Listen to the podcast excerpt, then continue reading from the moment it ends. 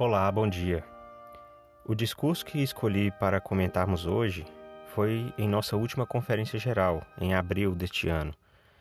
E ele foi proferido pelo elder Dale G. Renlund, do Quórum dos Doze Apóstolos, e o título é Ponderar sobre a bondade e a grandiosidade de Deus. O elder Renlund, ele, ele era um cirurgião cardíaco, assim como o presidente Nelson também já foi, e ele contou uma história sobre um homem que ele já era um idoso, mas precisava de um transplante de coração. Eles aguardavam, né, por algum tempo já por esse transplante, até que num certo dia veio um compatível e infelizmente era do seu próprio neto. O seu neto tinha sofrido um acidente, né, foi constatada a morte cerebral e o coração do neto era compatível para estender a vida do avô.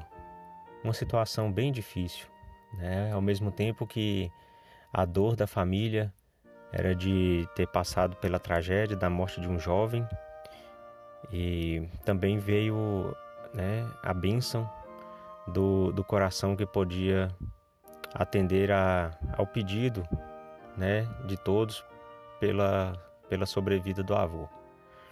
Por fim, eles reconheceram que era uma bênção de Deus e fizeram um transplante. É, e, e o Senhor viveu por mais 13 anos depois de ter recebido o, o novo coração.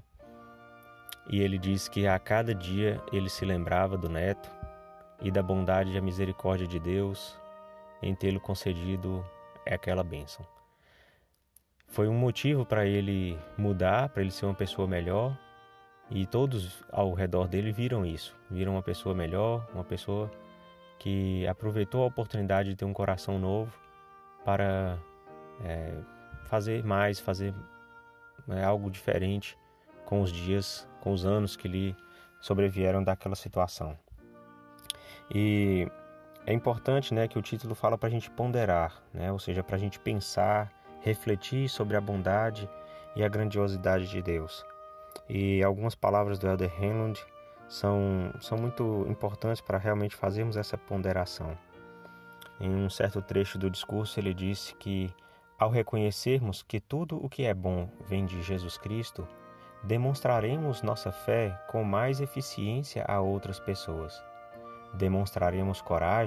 quando confrontados com tarefas e circunstâncias que pareçam impossíveis. Fortaleceremos nossa determinação de guardarmos os convênios que fizemos de seguir o Salvador. Seremos preenchidos com o amor de Deus.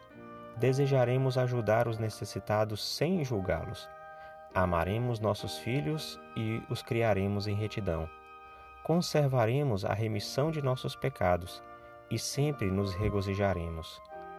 Esses são os frutos extraordinários de nos lembrarmos da bondade e da misericórdia de Deus.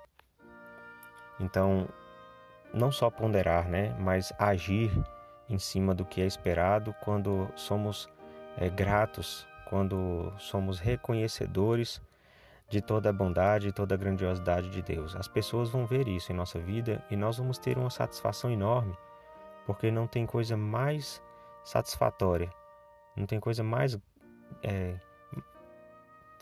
mais a, a, é, confortante, reconfortante, né, do que a gratidão, do que ver o resultado de uma boa ação, de um gesto nobre, de nos sentirmos semelhantes a Jesus Cristo, como se estivéssemos realmente representando o Salvador e fazendo o que ele faria em nosso lugar.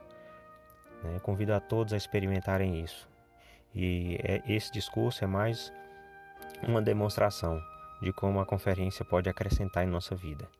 Possamos continuar nos preparando e tentando praticar as coisas que aprendemos através das palavras de nossos líderes. Em nome de Jesus Cristo. Amém.